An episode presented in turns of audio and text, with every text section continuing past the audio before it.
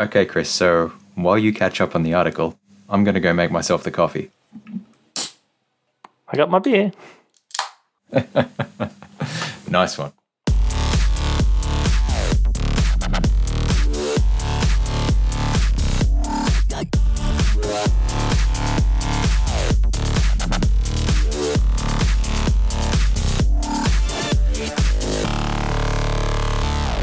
Well, I'm going to start with a general whinge, which is Oh, so uncharacteristic. ever since we brought it up on the podcast, I cannot get decaf coffee from Aldi for the life of it me. It wasn't hard. I remember when I moved to Canberra, you were raving about how good the decaf coffee was, and it took me a month. I had to send photos to your wife to say, Am I missing something? Am I an idiot? Where is it? Come on, Aldi. I know there's general supply chain issues across the world right now, but fix your decaf coffee one, please. it's the it's what the people crave. Everyone, ask any coffee drinker what they wish they had more of was decaf. Exactly. Instant decaf Aldi coffee. It's right up there on the list. I did want to say one thing prior to starting. So I spent a week or so trying to use Spotify for podcasts, which is so hilariously terrible. Like Spotify have bought Gimlet, they bought Joe Rogan, they bought all this stuff to try to bring people on for their exclusive podcasts and become the podcast app of choice. And it's so bad for listening to podcasts. There is no like just general list of podcasts that you subscribe to and automatically come down and you just press play on that list and wherever you're up to, you're up to. There's no fine gain control like I get on my favorite podcast app where I can say, anytime this one comes out, put it straight to the top of the list because I want to listen to it first. And anytime this one comes out, put it down the bottom somewhere and I'll get to it eventually. And like, honestly, I've subscribed to far too many podcasts. So those down the bottom ones never get listened to. But it's nice to have them there. Yep. Sometimes I see them like, oh yeah, Planet Money. I used to enjoy that show. Anyway, the reason I did this is because I'm buying a super fancy electric car that comes with Android built into the dashboard, which means you can't pair your Android to it like I can with my current car. And I knew it come with Spotify. So I'm like, oh, I don't want to, you know, have this super ultra cutting edge high tech car that has Spotify built into it and then just use Bluetooth off my phone and have it like precariously balanced on an air vent or something. So I stab it when I want to change the podcast or whatever. So I'll give Spotify a chance. And this is why I spent a week being infuriated with how terrible Spotify's engineers are that they can't break out of the paradigm of how you listen to music is definitely not how you listen to podcasts. You know what the only podcast app I've discovered that is available for Android automotive operating system? No. It's the one that I use on my phone and it supports sync between phone and car. Oh my god. what are you on? Pocket Casts. Pocket Cast is what I use. Literally, it's the only podcast app that you can download directly into my car. I didn't even think to research that. I'm like, huh, probably only has Spotify. Guess I better get used to this. Okay, we're back. Everybody, it's Affix, the podcast that hasn't been around for six months or something like that, where Chris and Brian talk about the musings of, I don't know, smart people on the internet who write big blogs. And sometimes they talk about stuff in other forms than blogs, but whatever. We mostly stick to the blog stuff because that's cool. Because I don't leave my house, so I have no chance to listen to podcasts anymore. Exactly. And, you know, also we make bets about whatever stuff that Brian loses for the high stakes over coffee. And I talk about Diablo a little bit as well. So that's all fun and games. I should do a review of the coffee bet list. I bet there's a few that have resolved by now, although we've got some real long term ones. It's not 2030 yet, which is when a lot of them resolve. Did I end up paying you out for the inflation one? I know we were watching that like hawks. Yeah, because I just pipped that one, didn't I? I bet on the high side of 3.5 and it turned out to be 3.7%. Yeah, the September quarter had 3.7, and we're like, ooh, what's December going to do? Being the biggest Yeah. nerds possible. Yeah, well, with American inflation at 7.5%, it honestly it amazes me how low it is. And with unemployment forecast to be the lowest it has been in Australia since the 70s, Wow. And the like participation rate is ridiculously high as well. I will put a link in the show notes to the RBA notes on that because that is just it was a crazy briefing paper. Please, I'll probably read it. That's fascinating. I already linked it in the Discord. Oh, I missed it. I think you saw me quote it and you're like, I got the gist of this. I don't need to uh, read that. Yeah, that sounds like me. I like things getting gisted. So normally we like cover off on what happened in the last episode and like, No, we're, we're totally doing that. all right, well, good. Chris can do that because I have not listened to it and I cannot remember anything of it. What I was going to cover off on was like general thoughts on, you know, why we took so long to come back or why I took so long to come back because I think it was mostly me holding us up. Chris, you just generally seemed in a better place. A lot of the reason for me coming to do this was just talking to Chris and supporting my best friend as he, you know, I mean, I adjusts to a new that. life. And Chris seemed to have adjusted pretty well to a new life at that time. So I was like, I can back off on this conversation a bit. Thank you. I appreciate the help adjusting, and I do think it probably did help a lot. I was in a pretty dark place for a year. I still sometimes go back to the dark place, but it's pretty rare now. not never, but much much rarer than it would have been at the start of last year and through. Yeah, yeah, it was it was tough. It was a tough move. It's tough to completely change everything about your entire life all within six months. So a bit of help with that was very useful. Yeah, for sure. And then to build on why I'm back is over the last six months or so, I can feel my mental acuity just like not being as sharp because I'm not reading all Oh. these blogs and being like, what's the counter argument here that I can talk about with Chris? I just sort of am What's taking them more. Interpretation. Exactly. I'm taking them at face value. I like read a counter argument from Zvi about some musings from Scott Alexander, and I'm like, once upon a time, I would have come up with these counter arguments, but I was just Mm. lazily reading the things, not thinking of them at all. So I think it'd be I good nev- for me to just have. have this conversation again. Yep. Well, I don't know whether we're going to commit to any particular schedule, but I am looking forward to some, maybe not even schedule, but some regularity. Yeah, we'll figure something out. You know, we'll experiment. Last episode, everyone's got it fresh in their mind. I'm sure everyone's gone back to re listen to the entire series in anticipation for this blockbuster event. We should have taken out a Super Bowl ad. We just missed the chance, so we can't.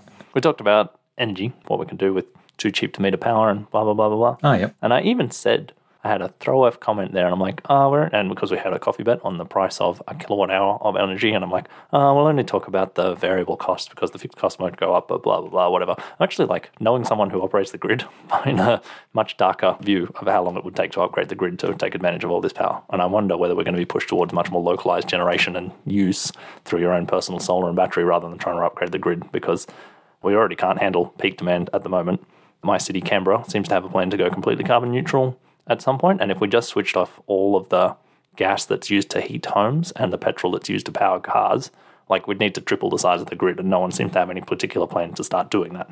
Yeah, right. Oh, that's in 2040. So, you know, it's not in this regulation submission and it's not in the next regulation submission. So, literally, no one's thinking about it whatsoever. And so, I, I'm worried a bit about that. Just to be clear for listeners, this isn't about power generation. This is about actually facilitating the distribution of that power across to every individual, I guess, node in the network. Yep. So primarily they call them zone subs. So they're these huge transformers that take the you know the gigantic cross state power lines that are I don't know how big are they 200 meters tall kind of thing. The really thick cables that are running a million to billion T volts, and then they get zone subbed down to 36 kilovolts, and then they get zone subbed down to one kilovolts or something, and then eventually they turn into the three phase 480 volt, and then you get one of those phases to give you 240 volt that actually plugs into your house. And all of that infrastructure to do that scaling up and scaling down of power is very expensive to install and maintain, and particularly to install, I would gather.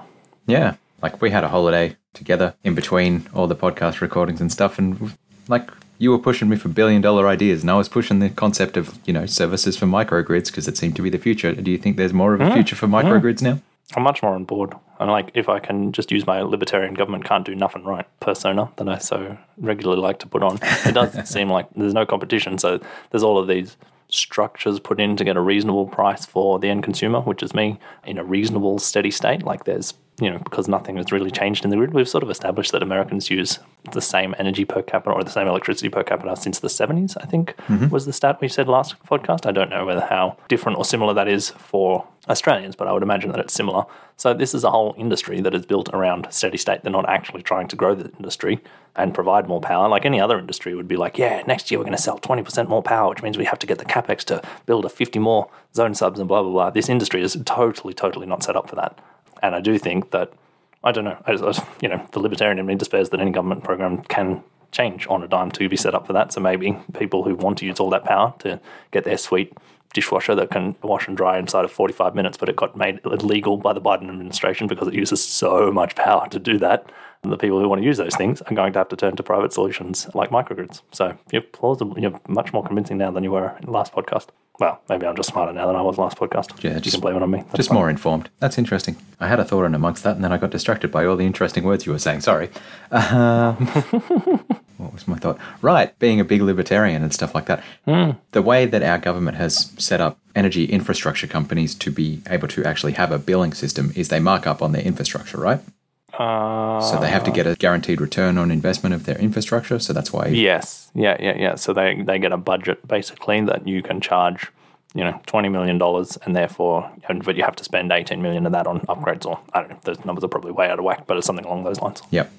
So that would actually disincentivize growing as well, because if you want to scale up in advance of demand, then you have to charge more in advance of that demand coming in. So everyone will hate you because your energy prices will be going up, even though Yes, demand no going up. essential for essentially no benefit. So yes, it would hurt the constituents, and it does seem like it's almost deliberately set up as an adversarial relationship, which is good. I can sort of get that those are good. That the only way the power grid makes a profit is that they build more stuff. So they're always saying, "Oh yeah, we need gold plated, bulletproof everything, and it's going to cost a trillion dollars, and then we'll make twenty percent of a trillion dollars in profit, and our shareholders will be really happy." And the government has to step in and say, "No, that's ridiculous. You can just use wooden sticks and like throw some electricity inside of a cricket ball to the people out on the farms." Or I don't really know how electrons work, man. Uh, I'm a software dev now, not an engineer. So they set up this deliberate adversarial where the power grid always tries to go high and the um, energy regulator always tries to go low to try to cut to some sort of compromise. But it's always on an assumption, I would guess, that you know power demands aren't going to change very much. Yeah, tricky. All right. Well, there you go. Anyone who's feeling entrepreneurial, microgrids, like seriously, big opportunity. Really, genuinely feels like a big opportunity with the price of solar panels coming down so cheap, with batteries, you know, probably still on a five-year lag. I don't know. I'm bullish on electric cars again, which is you know completely counter to the market where Tesla's earning a 1,000 times price to equity ratio or whatever they're earning. But uh, now that I have You're actually such a contrarian. ordered, yes, I'm just a real contrarian that I think electric cars are going to be big, and I don't think we really thought about how we're going to charge them all. Yeah, that is concerning. It just seems so obvious. Still a little disappointing. So hopefully we can, yeah, hopefully we can find a solution, and possibly microgrids and solar battery is a portion of it. So we're only doing one article tonight, just to warm ourselves back up. We'll see how we go. This one was something that Chris stumbled across. I don't even know how he found it. I'm presuming he just got it recommended off Hacker Tyler. News or Ty- oh, it was Tyler, was it? No, I'm pretty sure it was Tyler. I've gotten so bad at actually clicking Tyler's links these days. I'm really good at clicking his Twitter links and then apparently using my phone for over ah. 24 hours a day. You're, I mean, that's what all that's what anyone who installs Twitter does. You're not out of the normal there. That's a very normal thing once you've got Twitter installed. 24 hours a day. Anyway, uh, maybe I'll get a screenshot put up in the show notes for that as well. um, so Chris found this. It was linked on Marginal Revolution from Tyler Cowen, the great aggregator, not stagnator. No, dude can read. Dude reads everything that has ever been written. Oh my gosh, yes. And get replies to emails very quickly, no matter what it is. Yeah, really quickly. Good for him. Yeah, definitely. So this is The Dangers of High Status Low Wage Jobs by MDMA Kowski. Or it might be MD Mikowski. I don't know. Yeah, hard to say. You could do some kind of like uh, Rorschach test on my interpretation of his name. Raised eyebrow. yeah, once I've heard his name, it's three or four times. That's how long it took me find my time old and applied divinity studies. So maybe this guy's, you know, he's got a few more before I'm willing to subscribe. Yeah, so this is Economist Writing Every Day is the name of his blog. Oh, that's too much. I can't. I take it back. it's too much. I can't handle it. Anywho, so this is kind of looking at how status can distort society or job choice in terms of weighing up actual monetary rewards versus status rewards. And we've had the discussion previously that Chris is a guy who likes a lot of status. He likes to pursue status, and I just like to pursue power. But we both like money. Good. yeah. Yeah, but we both like money. It's a way to achieve both. And this particular article is really is arguing that journalism as an industry is so heavily weighted on status that it completely distorts the market. And opens with this interesting piece. I don't know that it's a reliable observation, but an observation nonetheless on Twitter that roughly half the journalists under 40 live in this really tiny area of Brooklyn, New York. Brooklyn. Thank you. I was going to say Boston. I was knew I was wrong. Boston's not in New York. I know. Macrobio boys from Boston. That's how I know. Have you been to Boston? You've only been to Chicago. I've been to New York and Chicago and Vegas. I've never been to Boston either. I'd like to go there now that I know someone in Boston. But yeah, You could go and audit a lecture. I've kind of always wanted to audit a lecture. Hmm. Sounds so fancy for like sneaking into someone's lecture and not paying for it. that was actually one of the things I wanted to do in Chicago was just like go to the University of Chicago and just walk in. But unfortunately, I had to actually go to the office and do work. Ugh. Hmm. My God, jobs, man, they take so much time. I know, right? I know. If only I got more status from them. But they pay pretty well. So, this economist is basically weighing up okay, how do high prestige jobs that really prioritize status over anything and you were willing to sacrifice getting money, you're going to basically get paid a pittance to get into these jobs and you're only pursuing it for status. What's the end outcome going to be here? And how does that distort, you know, the actual output? It really is very focused on journalism. Can you think of another example of a very high status, low paying job like this? Like journalism seems to really, really fit this mold because journalism pays going down and down and down, and a lot of places are going bankrupt. And you know, being a staff writer for the New York Times barely covers, probably doesn't cover rent in Brooklyn. I would guess. I don't know that it's status, but it, this was something that I ran into when I was training to be a pilot, right? Same kind of thing. Sure. Like there, Yeah. there's a bit of status around being a pilot, but like the people who want to be pilots love it. They are so interested Yeah. in the mechanics of a plane. They're like they are willing to sacrifice money to just be in this field. And you know, like later on, there's the promised return of I don't know being a big airliner pilot, and you get paid hundreds of thousands of dollars a year.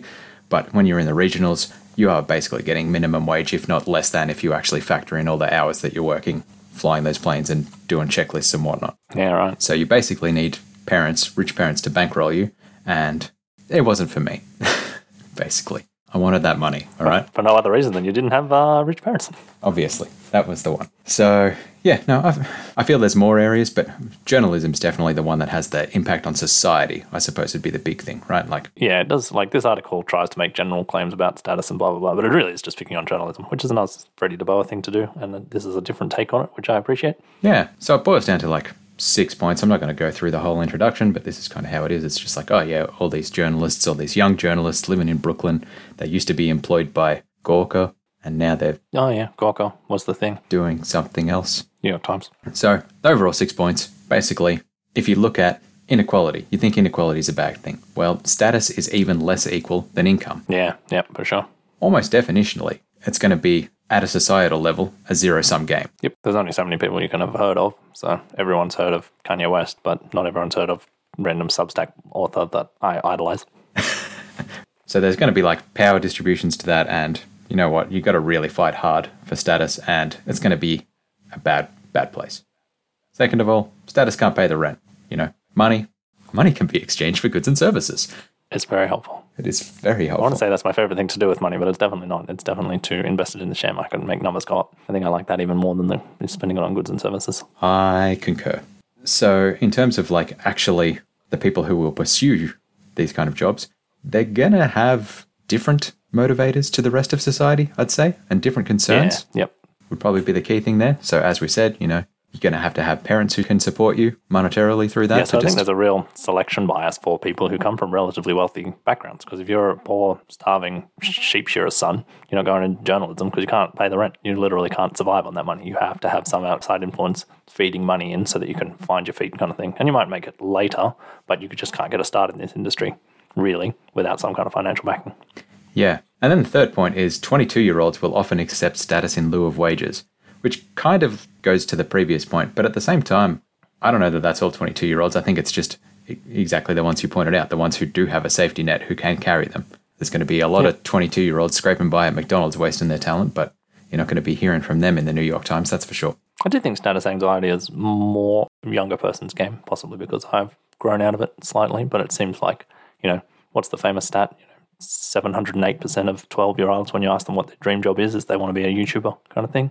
Being famous and high status and like, I don't know, I remember Ferraris and stuff really, really appealing to me when I was young. And now they seem a little gouche. Still beautiful things, but I don't aspire to own one as much anymore. Yeah. Uh, and I do think that, that a lot of people grow out of that like real status focus that you have when you're younger because you can't even explain why you want a Ferrari or when you explain why you want a Ferrari, oh, it's because it's the fastest, oh, because it looks so cool, oh, because something, something. It's like the concept of status symbols doesn't even like have a shape in your mind. You just know it's something you really, really, really, really, really want. It seems like the most important thing. Yeah, it's a good point actually. Like, assuming you've got some level of safety net, it doesn't have to be, you know, you're a trust fund kid or something, but you've got like some level of safety net. I can see that there would be a lot of young people who would be willing to take minimum wage instead of moderate wage for the opportunity to be, I don't know, working for Rolling Stone and interview Kanye or something like that, right? Like, how cool Yep. would they seem to their Yep. friends then? Very cool. That would seem very cool to their friends. And probably not even interview Kanye, just be like the intern who brings water to the person who actually is interviewing Kanye. But, you know, You get to vaguely be in the room where Kanye once was. Exactly. And then next point is that status rewards lead to homogeneity. Essentially saying, you know, there's a lot of herding behavior. As as we were discussing, you know, with the nature of status being dog eat dog, you're gonna be very incentivized to not stand out lest you be kicked out of the pack, basically. Sure, and I think that this is like this isn't just a status industry thing. This seems even more specific to journalism. Like, how did we find this guy?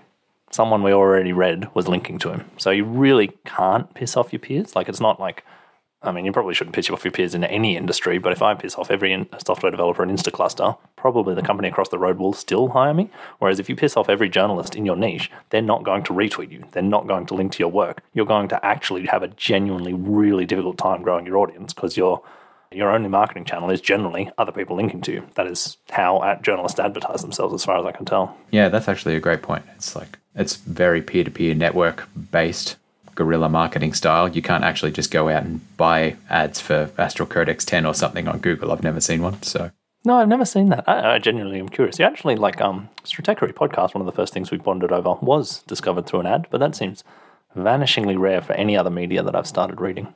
Yeah, Right? I think that you found an ad on Overcast for that. And Yeah, like, that oh, was exactly it, interesting. And then you recommended it to me, and then we started reading Exponent, and so the friendship goes. But that is really deeply unusual. and this is it's actually a nice way to tie it back before we wrap up the point of the article, which I think the final conclusion of the article is garbage anyway. So I'm going to happily ignore. Okay. which is like talking about that advertising channel, and it makes me think, why don't Substack authors actually advertise? Like advertising generally is seen to be a good thing, and if there's these outsized returns to Substacks where these authors are getting paid huge amounts, seems like a good way to go. Sure. Yeah, yeah.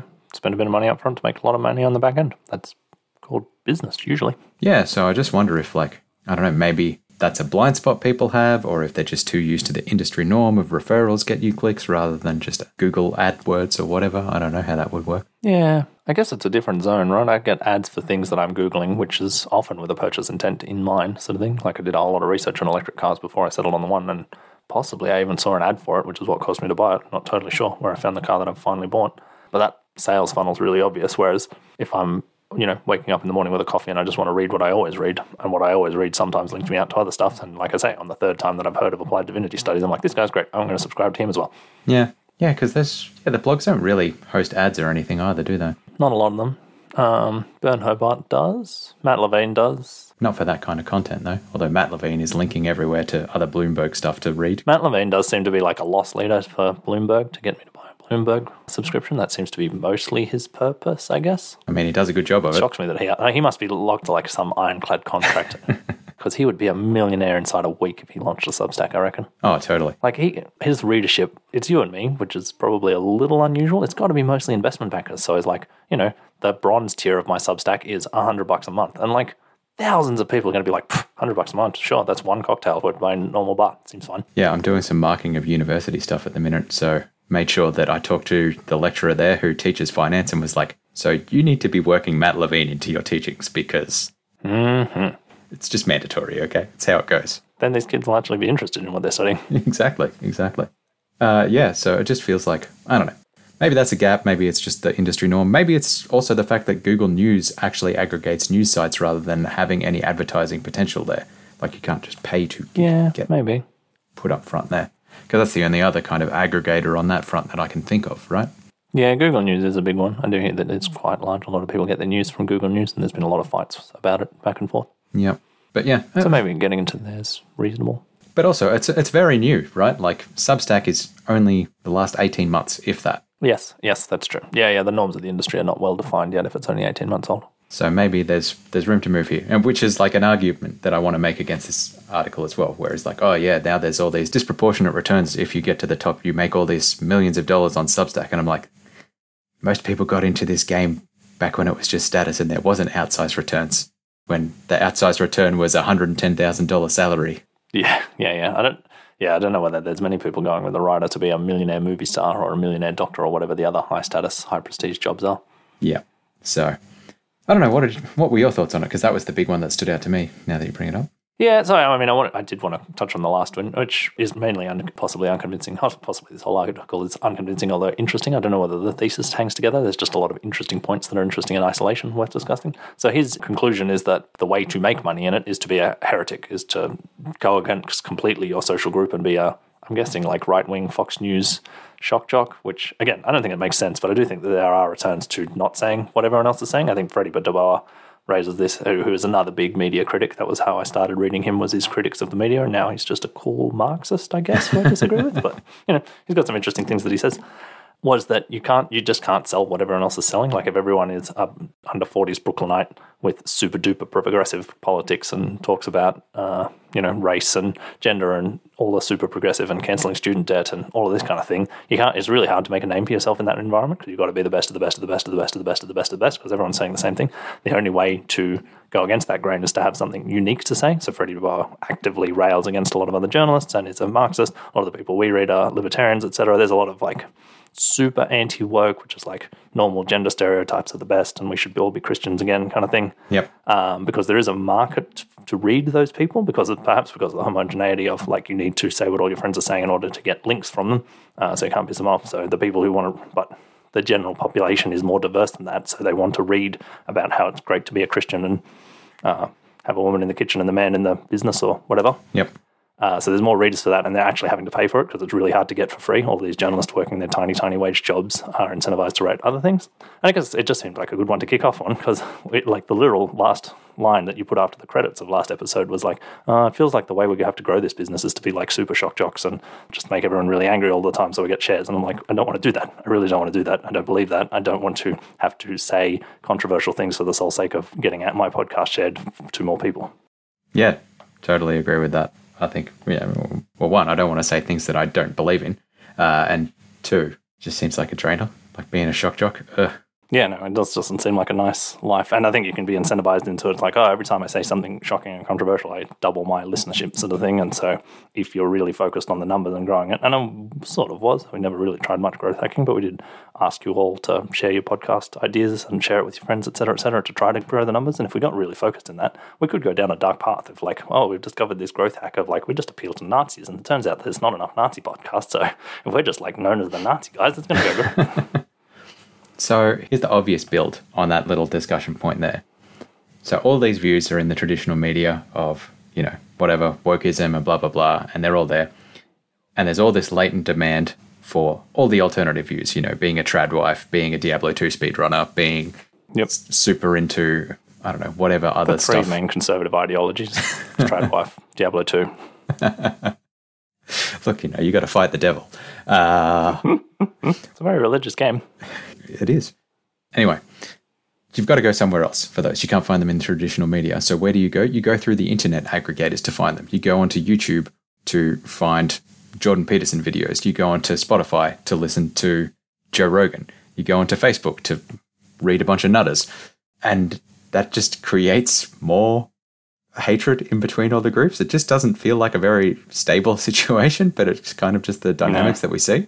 Yep. And this is what his worry is about. But anyway, I don't totally agree with his conclusion. His conclusion is like the only way to make money is to be uh, a heretic and go against the grain. And he's like, oh, I'm not worried about the homogeneity of thought uh, in all these journalists. You know, I think the the opening line was like. The reason I no one expected such a moderate mayor of New York is because all the journalists live there and they're all super duper progressive. So all they did was talk about the super duper progressive mayor candidate, and then everyone was totally shocked when a just a regular left wing candidate sort of won he's worried it's like, oh, that homogeneity then leads to heretics, and then the heretics are all the shock jocks, and they'll do all the evil things, and that's you know that's the breeding ground for the next Donald Trump and whatever. Which And just to make it obvious that, like, he, he's literally saying the person who was 22 years old and went for all this status then finds themselves at 40 and is like, oh, I got to make money, so now I'll be a shock jock. yeah, Whereas what we're saying instead is, well, it's just his environmental dynamics that end up being anyone who's outside of that circle is actually finding an audience now through alternate means.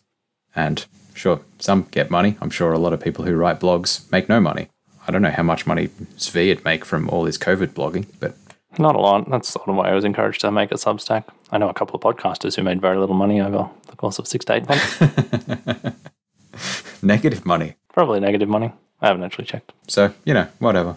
I didn't really buy the arguments in here, but exactly as you said, there were some interesting points, and it's interesting to think, you know, no, it's not interesting to think.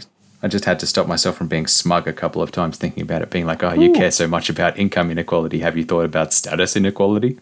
Oh, oh, oh, oh, monocle, monocle, monocle. Think about that, poor person. You have the exact same status as me. Now I shall drive away in my Mercedes Benz. It's coffee bet No, no, no, no, no. We have a new segment. We have a new segment. Oh, New segment. like I'm really hoping a replacement segment for the second article each week, which is this week on the Discord. Because we actually like it's so slightly disappointing that like the second that Discord got like kind of active, it's like, eh, we're not doing this anymore. But luckily, we have sort of maintained the Discord, and it is sometimes where I'll throw an interesting link that I want to talk to Brian about. Like, there's not many of us, but there's some interesting things in there, and I would like more people to join, and certainly the people who are in there who are, you know, really like the podcast. At least some of them say they do. Maybe they're just flattering us. But I would really like you guys to keep posting links on there, and I would like to, you know, pick a link from the past six months, I guess. I didn't really scroll that back far to talk about on the show. So I just briefly wanted to cover, and this is the big Tyler thing, which I'm not totally sure I get. And you're right, Zvi ripped it apart. This the context is that which is scarce, which is like really pretentious and Tyler Coheney. And sometimes Tyler says things and they become the thing. We need a new studies of progress, and now there's like all this like a whole blogosphere based on that, and like the Great Stagnation, and now that's a whole theory. So this seems to be the drum that he's banging now, which like we'll link the article. It's like the idea that you need a lot of context around things, particularly. So he talks about sort of classical music. You know, a lot of people can uh, enjoy the basics. Beethoven's pretty, Mozart's pretty, or whatever. But to get deep into it, it's really, really hard work, and you don't have the context to understand why this was groundbreaking at the time because you don't understand the chord progressions that were being played with in the 1700s or whatever, and how that led to people to like this. Same thing with modern art. Of like, you know, if you don't understand modern art and you're just like, oh, my 12 year old could do that, blah blah blah blah blah, then you don't understand the context, etc. First, do you have thoughts on this? Do you think it's going to be Tyler's next big thing? Is there going to be a whole blogosphere of like, ah, the context? That's our new quarterly periodical called the context or whatever. I don't think it's going to be a big thing socially. It is something that Tyler's been talking about. I think he even talked about it on his uh, wrap up of conversations with Tyler last year. Like he was like, "Oh, what's your big change in focus?" And he was saying that he's trying to focus more on context and understanding the world around him rather than just uh, understanding ground up principles and those kind of things. Yeah. Yep. I don't know. It's interesting. I'm not convinced it's the next big thing, but I did find like I want to know your perspective. I would love to hear your perspective in six months, particularly. So one of the quotes from a, a reader of Tyler's was, I've been onboarding roughly five people every two weeks of my team. The number of people that actually learn all the important stuff in under a month is zero. The number of them that have a self guided strategy to learn that which is relevant is almost zero. Remember, these are people with fancy college degrees that passed a hard interview and are getting paid, you know, X hundred thousand dollars. I'm now spending entire days writing and maintaining an FAQ, producing diagrams, having meetings with them to answer their questions, blah blah blah blah blah. Like that's that's me. I don't have any friggin' self-guided strategy to learn the context. I've got so much context being thrown at me 24 hours a day in this job that like it's all I can do to catch up with just the thing that I need to stare at in the face right now. And you have worked at the same company for over 10 years now, so it's probably difficult for you to put that in perspective, but you are going to start a new job in a few months, and I would be very curious, do you expect to have a self-guided strategy to learn the context of blah blah blah blah blah? Or like you're going to hope that someone's written an FAQ, otherwise you're just going to stumble through. Uh, neither and both. So I think humanity solved this problem about 200 years ago when we first got into the Industrial Revolution, where we invented the job of manager. This is what managers are for. People need direction. Yeah. You can't just bring on smart people and be like, you're smart, you'll figure it out. Like, you can do it sometimes, but it's not going to be as effective as having a good manager there to coach them through part of that. And that can, you know, only take an hour a day for the first month, and then they're totally right to go for the next five years. But that's why we have managers. Yeah, and what would those managers do? Probably spending time writing FAQs, producing diagrams, having meetings with them to answer their questions. Exactly. Dude sounds like just a manager who doesn't want to be a manager. Like it's it's kind of it felt like reading David Graeber's bull bleep jobs again. It's like Yep. maybe understand what your position is for, and that will help you out a lot. Like if you think about why Yeah. you're here, you're clearly a smart guy interviewing incredibly smart people. Think about your purpose, understand what that is. It's to provide that context. Like it's I don't know. I just find it very difficult to be plopped inside of an organization. And I, I yeah, I don't really have a self-guided strategy, and I'm so struggling with what I'm meant to be doing when I can't get anything outside of it. Yeah. Um, but I I, definitely I know I, will don't say that there, the there are good people out there who can do that, and that's why there are entrepreneurs in the world, and that's why I have a lot of respect for people who start businesses because they're basically building all that stuff from the ground up. That's true. But if you're hiring employees, they're employees, man. Yep. You know, you got to tell them what to do. You, you've Yep. just got to tell them what to do. You got to point them in the right direction. You got to show them the right bit of the repo. You got to tell them what to think about. You got to tell them all the things that they might want to think about. That's the direction you've got to give people new to an environment. 100% that. Yeah, that, that's my view on that thing. Did you have other thoughts on it? Sorry to No, just not sort of lot. steamroll it with a big opinion. Yeah, no, uh, that's why that's why we literally why we do this podcast. And like, yeah, I quoted that one because I disagreed with it so much. The the interesting one was the Z Bush pack, which you say you would have gotten yourself if you hadn't been so dumb from not talking to me for so long. Which is like, oh, you've got to have the context of like the people in the Ottawa convoy are bad people, but so you shouldn't listen to them even if they like freedom and you like freedom. You know, you've got to listen to the good people because probably they don't have the context because they're bad, low status dummies. And it doesn't always get you to the truth. Yeah. Yeah. So I don't know. I think context is important. What I, what I, I don't know. What I worry about, just generally with my media diet, is I don't get any other context. Like Tyler himself says, I assume, and sometimes I do get frustrated with this. Like I hear all these snippets about high inflation, whatever, and Tyler barely talks about it. And he's like, I just assume you read Bloomberg or whatever for that stuff. I only add interesting stuff off to the side. I'd never talk about it in the news of the day. I'm like, I get that, but like you're my only source of news, and sometimes you've got to throw me a bone. Yeah. So the comment I made in the Discord about this topic was I had just been listening to the podcast with Agnes Callard and Robin Hanson, where they were discussing curiosity. Yeah, I'd love to listen more of that. Did they buy microphones for the second series? Like, I really did enjoy the conversation, but it is terrible quality. Uh, yeah, the audio quality is still not that great. Conversation quality is very good. They think so differently to me. It's Oh, yeah. eye opening. Like, yeah, I can sometimes see myself generating the same thoughts as Zvi, or even when I'm feeling particularly inspired, Scott Alexander. But Mm-hmm. Robin Hanson and Agnes, their minds just go completely differently to the, anything that I could possibly anticipate. Yeah, they're different people. So anyway, they had this conversation about curiosity, and Agnes Callard's pushing Robin about, you know, why is he curious? Why is it good to be curious? What's the whole po- point of being curious? Why does he want to know how many people listen to their podcast? And blah blah blah blah blah. And as soon as Tyler laid out like context is that which is scarce, that's what you're trying to satisfy through curiosity, right? You're just trying Yeah. to get as much context as possible to be able to enjoy as many different things as possible more thoroughly. Yep, yep. Anyway, maybe if you want to listen to thinkers who are much deeper thinkers than us, do like a deep thinker. have a try of minds almost meeting. But It, yeah, it is really interesting, intelligent conversation from two people who are both very different from Brian and I, and also very, very different from each other. They're sort of on opposite Yeah. ends of the spectrum. Yes, good podcast. I do want to go back and listen to more of it, but yeah, it's just hard to listen to. I almost want to buy them both microphones. also they never, well, they haven't addressed so far the fact that the last episode of the first season just cuts out halfway through the conversation. Is that related to the conversation? I was hoping that that was like some kind of clever in joke on what they were talking about. No, it just sort of stopped, and I'm like. All right, there you go. now That's the do the Discord. Come join the Discord, people. It's great. Oh yeah, so that, that's why we're making this new segment in part to reward our Discorders who talk to us and give us interesting links. And I truly enjoy being in the Discord now that there's a few people to talk to, and also to maybe build a few more of you in there. If you want to come and join the Discord, I will put the link in the show notes and come and have a chat with us. There's little links. It's not a really deep ongoing discussion. We'll have a chat about each link, sort of thing. But it's a fun place to be. I'd love it if there was more of you there. Awesome. Cool. All right, what do we do now? It's coffee bedtime. I stopped watching and listened six months ago, so I'm a little out of practice. All right, I'm not even going to do my singing bit. That was too good. Um, I happen to be drinking a zero alcohol beer here. Really quite a good one and quite a cheap one.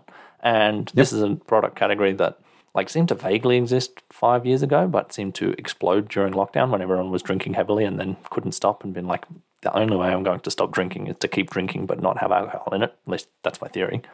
And I wanted to sort of bet on the growth of that market. And you've actually worked in the beer industry in the past and have maybe a greater context for this. Uh, so I don't know what it's at at the moment, but I want some kind of bet around like, you know, how much is it going to grow as a percentage of the alcohol industry over the next three years? Because it seems to be off the chain. Just in right. Australia? Uh, what, let's find where we can get numbers for, All right. shall we? Cool. Because I think it'll be very different globally. So the knowledge that I have as an insider who worked for one of the biggest beer companies in the world for a little bit was back in 2017 18 zero alcohol beer was like biggest growth category in Europe for sure. And it was pretty it was getting up there in Latin America as well. So I feel like Australia is a late follower in that front. Yeah, right. Uh, global non alcoholic beer, according to Business Wire, has a forecast CAGR of 8.7% out to 2030. 8.7%. Hmm. I mean, I'll bet that it's higher than that, just purely based off how much more I see it in the past year. All right, I'll take that bet. You reckon they're accurate or even a little bit on the high side? What's that? So Eight years. just under doubling. If I take the rule of 72, right? Yeah, that's what I'm not. Uh, yeah, it's a 95% increase by 2030. Now that I think about that, almost forget that the last two years existed. I know. It still feels like 2020. I often still call it 2020. I'm of the opinion that 2020 is a state of mind. It does feel tighter now. Only doubling in that time. Yeah, it seems way too low. I'm definitely taking the high side of that. This globally. This is global. Mm-hmm. So possibly I don't have the context. I just see the Australian market going off the chain. Yeah. What could be the other things in its favor, like just political movements against alcohol? Doesn't feel like we have that. If anything, we're getting more liberal with drugs, but substitution across different groups. Status, laws. Uh, I mean, political movements against sugar is the one that I'm thinking is going to be a big tailwind, and one of the reasons I drink it. Yep. It's like I don't want to drink a soft drink because evil sugary soft drinks are bad. Probably this thing is perfectly healthy that I'm drinking right now. Probably. Probably. You know what? I'll still take the low side. So Right. I'll take 8.7 or below. 8.7% low, CAGR by 2030. Another long range bet. All right, done. All right. So is, is there news in Diablo 2? Do we have a Diablo 2 bet that we have to close? I think we do. It was six months after it came out. It must be about there. No, the, the first ladder's going to start in like a next month. Oh, there's no ladders yet. No ladders yet. First ladder in ah. somewhere between four and six weeks. So it's still ramping up. Oh, it's ramping up. You reckon it's getting more popular? No, no, no, no, no. I was the one who said it'd go down a lot from the first ladder to the second ladder, right? Or from the I first ladder to the third ladder. So the tail risk has bitten me because I think most of the player base is already left now by the time the first ladder comes out. Yeah, I did not expect that at all. That, yeah, everyone's already left before the first ladder even starts. So the second one looks comparatively huge because everyone's already gone. Yeah, did not call exactly. that. It's just dumb. Anyway, tail risks. This, this is how you learn them. You make lots of bets about stuff and have to give a lot of coffees. yep. Have to get bit by things that you never even considered. Cool. So yeah, that's the Diablo news, I guess, that I can cover this time. There's a ladder coming out. Are you going to race to the top? Are you going to be the best necromancer on the US West 2 server or whatever the hell it was? So somehow, in amongst all my research for this video, I have landed myself in an eight-man team, actually oh. practicing the speedrun strategy for the eight-man oh. team. Nice. And because I know so much about it from all my research from my videos, which is about Yeah. the history of eight-man world records, yeah. I have somehow become the captain of that team. Captain Brian, of course you have. That's amazing. That's fantastic. So there's another captain, but yes, that was it. I was just like, you know what? I'd love to play. You guys are actually playing Australian hours. Everyone else plays at like five in the morning, so I can never join their groups. yeah, That'd be no a lot of fun. And then I'm like, so here's how you read maps, and here's how you do that, and here's how everyone should have their character builds, and this is what that person's doing wrong, and this is what that person's doing wrong. And then they're like, Unbelievable. you should you should step up a little bit, Every guy. time I think you're as deep into this hobby as you can possibly get, you go even deeper. I really thought this whole Diablo 2 thing would be a flash in the pan. You impressed me. When did you get into Diablo 2? like, re get, re get into it? I got back into Diablo 2. It was through Games Done Quick because I was at a business yep. conference learning to be a better manager back in 2018. Nice. So I was like 2018. being the lonely bored businessman in my hotel room, Yep. just being like, all right, whatever, I'll watch some YouTube videos. I was watching some speedruns at the time because I used to speedrun Metal Gear Solid. And then I was like, what other old games are fun to watch speedruns of? And Diablo 2 was one of them. And that's where it all started. That's been your life for four years now. What fun. Four years, and I still haven't found. Tyrael's Might. Still haven't found Tyrael's Might. That's so heartbreaking. Yeah, whatever. I'm looking forward to the podcast episode where you found it. I'm a speedrunner now. I guess speedrunner now. It could be a history of grails of the past. Can you speedrun a grail? Yes, a guy has done it. I think the fastest is like 500 hours or something like that. Ugh. Ugh. All in a row with no sleep. Yeah, it's well, no, he slept. That's just the time he was running. But he was running like it's a guy in New Zealand actually, a guy called Inferno. Yeah. He was doing like 12 hours a day every day. Wow. What a stream. What a madman. What a madman. All right, we wrapped it up. We didn't thank our patrons because we don't currently have any. We might ask you again, but at the moment, let's just uh, chill out and enjoy ourselves. All right, rock on. This is fun, everyone. Bye. See you in the Discord.